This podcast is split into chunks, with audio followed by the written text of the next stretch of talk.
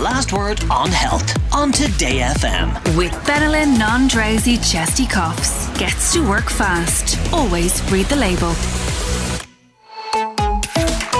Dr. Brian Higgins, GP with Galway Primary Care, is with us. And Brian, does everybody at some stage in their life get chickenpox? Uh, probably. Um, at, at, least 90% of people, um, if not more, will have chickenpox by the time they're a teenager.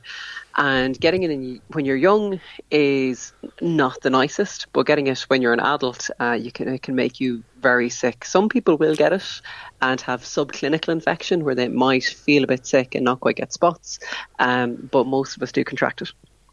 Yeah, why is it that some people don't get it as children and get it as adults? And I'm speaking as somebody who was just turned 40 when I got it, and it was oh, the most okay. unpleasant of experiences.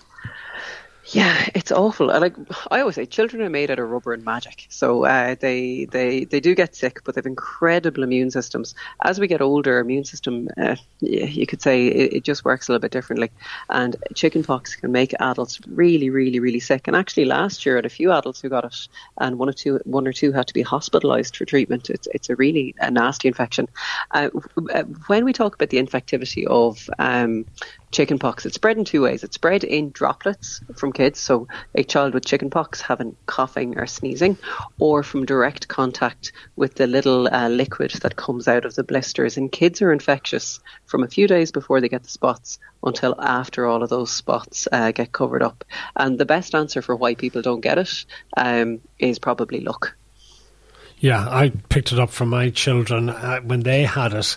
Uh, but is it something that you're just as well getting out of the way, or could it be that there are serious side effects potentially from it, which can make it potentially a dangerous illness even for children? Well, the advice that would be on this has changed a little bit from when I was a kid. Um, it was a case that one of the kids gets chickenpox, and you'll pile them together to try and make sure that they all get it when they are young. And l- kids can get seriously sick with uh, chickenpox, but it's rare. Um, the big issue we get with chickenpox is actually scarring from scratching the little blisters. Now, thankfully, we have a very, very effective vaccination for chickenpox. So certainly, I had my son vaccinated because I, the getting him vaccinated is much safer than uh, letting him get chickenpox. Okay, and at what age would you get the vaccination at? Well, the type of vaccine that we get is called L for chickenpox is called a live vaccine, and you can get that any age after 12 months.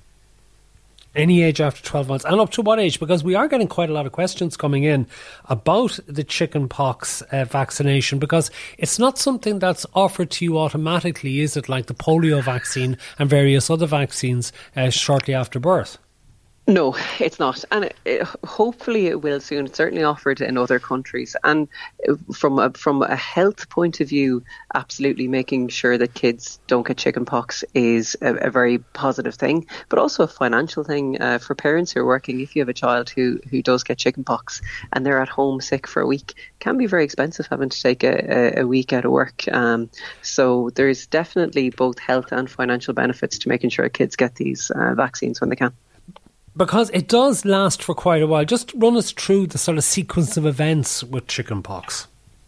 Okay, so uh, how you'll know it is um, generally a couple of days they'll just be off form. They might have a headache, a little bit of tummy pain, and you just look at the kids and you know they're a bit off, a bit, a bit cranky, and then you start to get this little rash, and the rash is really classic.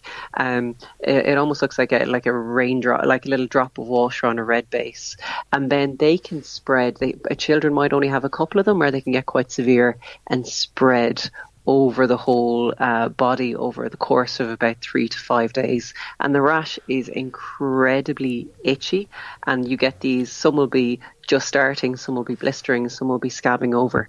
And it's not until they're all scabbed over that the child is no longer infectious. And that can take up to about a week. It's a little bit unusual for kids to be having symptoms for longer than a week, and if they are, uh, you should definitely seek medical attention. Yeah, how do you treat it? There's not a huge amount you can do, uh, unfortunately. Uh, the very importantly for young children with chickenpox, uh, it's strongly advised not to give them ibuprofen because it increases the risk that when the skin is broken, um, other bugs can get in and cause uh, it's what we call super infection, so a bacterial infection on top of this virus that causes the chickenpox. And the risk of that's a little bit higher if you give kids ibuprofen. So unfortunately for the fevers and the tummy pain and the headaches, all that we have is paracetamol. Then for the itch, um, nice, light, loose clothing is very helpful. Um, we used to advise calamine lotion, but probably any good quality moisturizer, especially if you if you ask the pharmacist for something with a bit of a, an anti-itch chemical in it, um, can certainly be really helpful. And then occasionally we'll use sedating antihistamines. And I always tell parents just make sure that if your kitty gets uh, chickenpox, make sure their fingernails are cut nice and short because they're less able to scratch them and scar the skin. And if you do scratch, can you leave yourself with permanent scars? Yeah, you can. Now, that's not to say that every chicken pox that will be scratched will um, scar.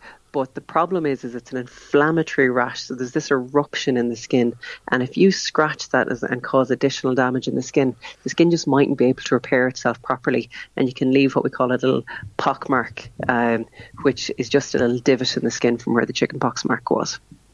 And finally, what's the difference between chicken pox and shingles? Shingles is it's the same virus, but when you get chickenpox, if, uh, you actually have that virus in your system forever. So you get the virus, makes you a bit sick, it spreads over your whole body, and then what happens is the virus uh, localizes down, usually into a little part of your spinal cord. And then later in life, if there's a period where you're maybe a bit run down, or even if you get exposed to chickenpox, what can happen is that that virus can reactivate and it will go down the sensory nerve. So you'll get one line of the little vesicles, the little blisters of chickenpox, and it can be exquisitely painful. And it's actually very important if you get a painful blistering rash that you contact your doctor because unlike chickenpox, which is just what we call supportive care, paracetamol and um, and moisturisers. Uh, shingles should be treated with an antiviral medication because occasionally it can cause so much inflammation to that um, uh, nerve. It can cause this condition called post-herpetic neuralgia, which can be really, really, uh, really painful and distressing for patients. Thank you very much, Dr. Brian Higgins, GP at Galway Primary Care last word on health on Today FM. With Benylin non drowsy chesty coughs. Gets to work fast. Always read the label.